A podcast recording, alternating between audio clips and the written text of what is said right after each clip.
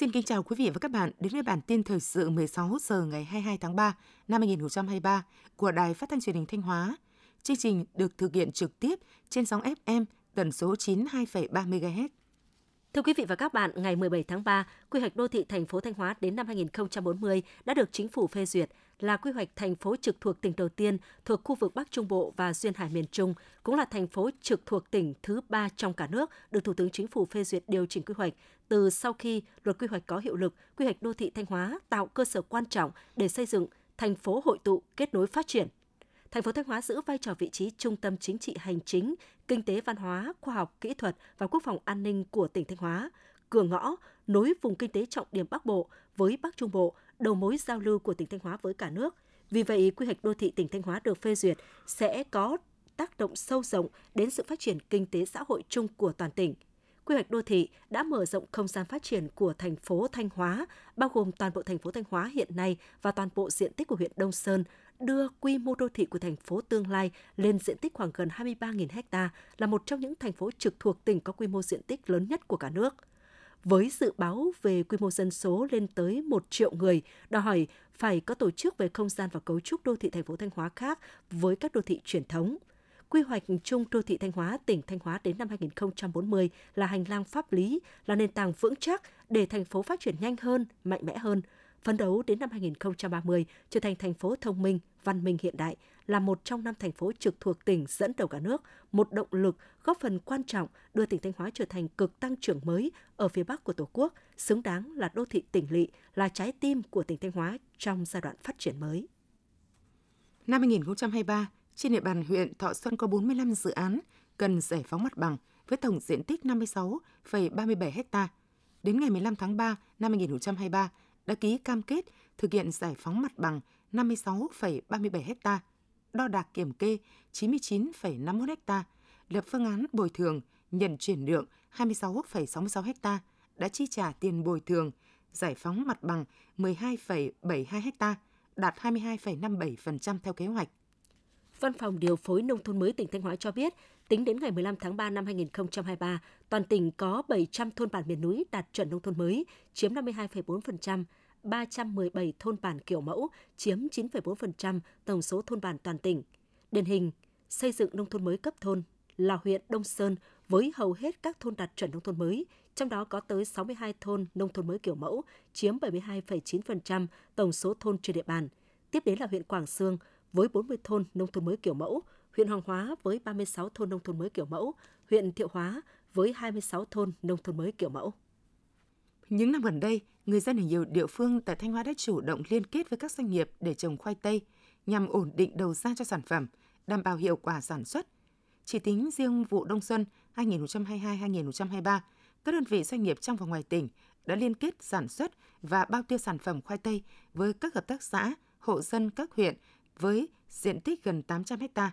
Theo đó, các doanh nghiệp đã hướng dẫn các hộ dân áp dụng quy trình sản xuất khoai tây sạch, an toàn, ngay từ khâu chọn giống đến trồng, chăm sóc, bảo vệ, thu hoạch và bảo quản. Trung bình 1 ha khoai tây cho giá trị từ 100 triệu đến 120 triệu đồng, trừ chi phí cho lợi nhuận 50 đến 70 triệu đồng.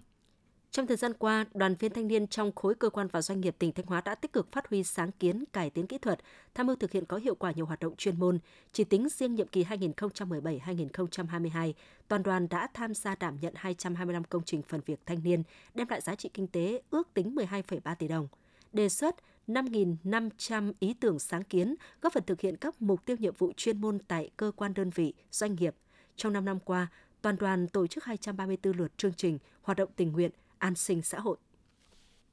Trong quý 1 năm 2023, hạ tầng bưu chính viễn thông trên địa bàn tỉnh tiếp tục được đầu tư nâng cấp, mở rộng vùng phục vụ, nâng cao chất lượng dịch vụ. Các doanh nghiệp bưu chính duy trì hoạt động ổn định, 864 điểm phục vụ trên địa bàn 559 trên 559 xã, phường, thị trấn, đạt 100%. Bán kính phục vụ bình quân 2,14 km một điểm phục vụ. Thông tin bưu chính được bảo đảm thông suốt, phục vụ tốt hoạt động chỉ đạo điều hành của các cấp ủy Đảng, chính quyền và nhu cầu sử dụng dịch vụ của nhân dân. Hạ tầng viễn thông di động được các doanh nghiệp đầu tư mở rộng, vùng phủ sóng trên 99,7% dân cư trong toàn tỉnh. Sáng 22 tháng 3, Thủ tướng Phạm Minh Chính đã chủ trì hội nghị đối thoại với thanh niên năm 2023. Hội nghị được kết nối trực tuyến với 63 tỉnh, thành phố trực thuộc Trung ương. Thay mặt Chính phủ, Thủ tướng Phạm Minh Chính gửi đến tất cả đoàn viên thanh niên và thế hệ trẻ cả nước lời chúc mừng tốt đẹp nhất nhân dịp kỷ niệm 92 năm ngày thành lập Đoàn Thanh niên Cộng sản Hồ Chí Minh. Thủ tướng đề nghị thanh niên Việt Nam thực hiện 5 việc tiên phong, đó là tiên phong rèn luyện, nâng cao kiến thức, bản lĩnh, ý chí trong công việc học tập, tiên phong trong lao động sản xuất kinh doanh, đổi mới sáng tạo trong thời đại công nghiệp 4.0, tiên phong trong sự nghiệp bảo vệ vững chắc độc lập chủ quyền toàn vẹn lãnh thổ, biển đảo trong mọi hoàn cảnh, tiên phong trong hội nhập quốc tế và chuyên tiên phong trong phong trào chống tiêu cực tham nhũng, phòng chống thông tin xấu độc. Theo số liệu từ Tổng cục Hải quan, trong 2 tháng đầu năm, xuất khẩu gạo của Việt Nam vào thị trường Trung Quốc đã vượt 100.000 tấn, đạt kim ngạch gần 62 triệu đô la Mỹ. Như vậy, xuất khẩu gạo tăng hơn 130% về lượng và hơn 180% về giá trị so với cùng kỳ năm 2022. Nhu cầu từ các thị trường đang dần phục hồi trở lại. Đặc biệt, số các đơn hàng từ Trung Quốc và Philippines đang tăng mạnh. Bộ Công Thương cũng nhận định cả năm nay, xuất khẩu gạo của Việt Nam sẽ có nhiều thuận lợi. Dự báo kim ngạch có thể đạt từ 6,5 đến 7 triệu tấn. Tập đoàn Hàng không vũ trụ Airbus tăng cường cam kết mở rộng chuỗi cung ứng tại Việt Nam. Đây là một phần trong nỗ lực không ngừng của hãng nhằm tối ưu hóa hoạt động và phục vụ khách hàng tốt hơn. Bà Hoàng Chi Mai, Tổng Giám đốc Airbus tại Việt Nam, đưa ra nhận định trên trong bài phát biểu tại lễ khai mạc Diễn đàn Hàng không Việt Nam. Bà Chi Mai cho biết, Việt Nam là một quốc gia có tiềm năng lớn với lực lượng lao động có tay nghề cao và năng động, ngành công nghiệp sản xuất sôi động và cơ sở hạ tầng phát triển tốt. Airbus nhìn thấy nhiều cơ hội khai thác tiềm năng tăng trưởng của Việt Nam và thúc đẩy phát triển kinh tế trong khu vực. Theo một báo cáo vừa được Liên đoàn Thương mại và Công nghiệp Việt Nam VCCI và Lazada công bố, bền vững sẽ là xu hướng phát triển thương mại điện tử trong thời gian tới.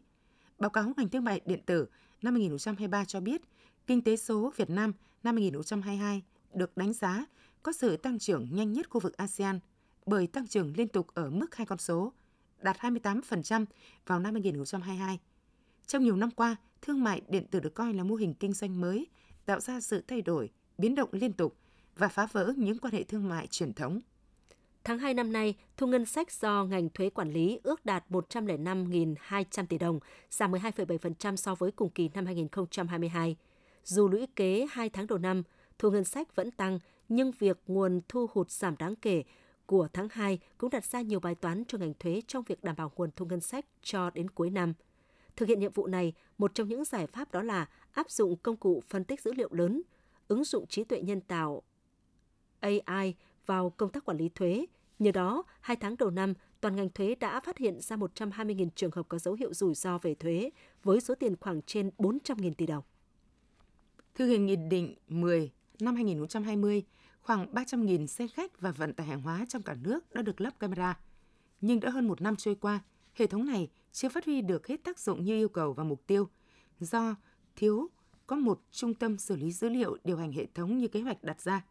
Trải qua 2 năm dịch bệnh khó khăn, hàng trăm nghìn đơn vị kinh doanh vận tải đã phải hết sức cố gắng để thực hiện đúng quy định về lắp camera. Nếu không sớm có trung tâm xử lý dữ liệu, những nỗ lực đáng giá nghìn tỷ ấy sẽ trở thành một sự lãng phí xã hội vô cùng lớn, trong khi hiệu quả quản lý kinh doanh vận tải có nguy cơ thụt lùi. Liên quan đến vấn đề kiểm tra hành lý của đoàn bay bao gồm phi công và tiếp viên, lãnh đạo Cục Hàng không Việt Nam cho biết hành lý của phi công, tiếp viên hàng không đều phải được kiểm tra nghiêm ngặt theo quy định về an ninh hàng không, nghĩa là không có ưu tiên gì trong việc kiểm soát hành lý của nhân viên hàng không, bao gồm cả tiếp viên và phi công. Các tiếp viên hàng không đều phải chịu sự kiểm tra nghiêm ngặt về an ninh giống như với khách đi máy bay. Trước đó, ngày 16 tháng 3 năm 2023, Hải quan sân bay Tân Sơn Nhất đã tạm giữ 4 tiếp viên thực hiện nhiệm vụ trên chuyến bay từ Paris về thành phố Hồ Chí Minh ngày 15 tháng 3 năm 2023 do nghi ngờ trong hành lý của các tiếp viên này có mang theo chất cấm. Theo thông tin từ Trung tâm Kiểm soát Bệnh tật CDC Hà Nội, trong tuần từ ngày 10 đến 17 tháng 3, trên địa bàn thành phố ghi nhận 70 trường hợp mắc thủy đậu. Như vậy, cộng dồn từ đầu năm 2023 đến nay, Hà Nội đã ghi nhận 548 ca thủy đậu. Thống kê trên cả nước, trong 2 tháng 1 và 2 năm 2023, cả nước ghi nhận gần 3.200 ca mắc thủy đậu, tăng nhẹ so với cùng kỳ năm 2022. Dự báo bệnh thủy đậu thường có xu hướng gia tăng vào mùa đông xuân, do đó số ca mắc có thể tiếp tục tăng trong thời gian tới. Thông tin vừa rồi cũng đã kết lại chương trình thời sự của Đài Phát thanh Truyền hình Thanh Hóa. Xin kính chào và hẹn gặp lại quý vị và các bạn trong những chương trình sau.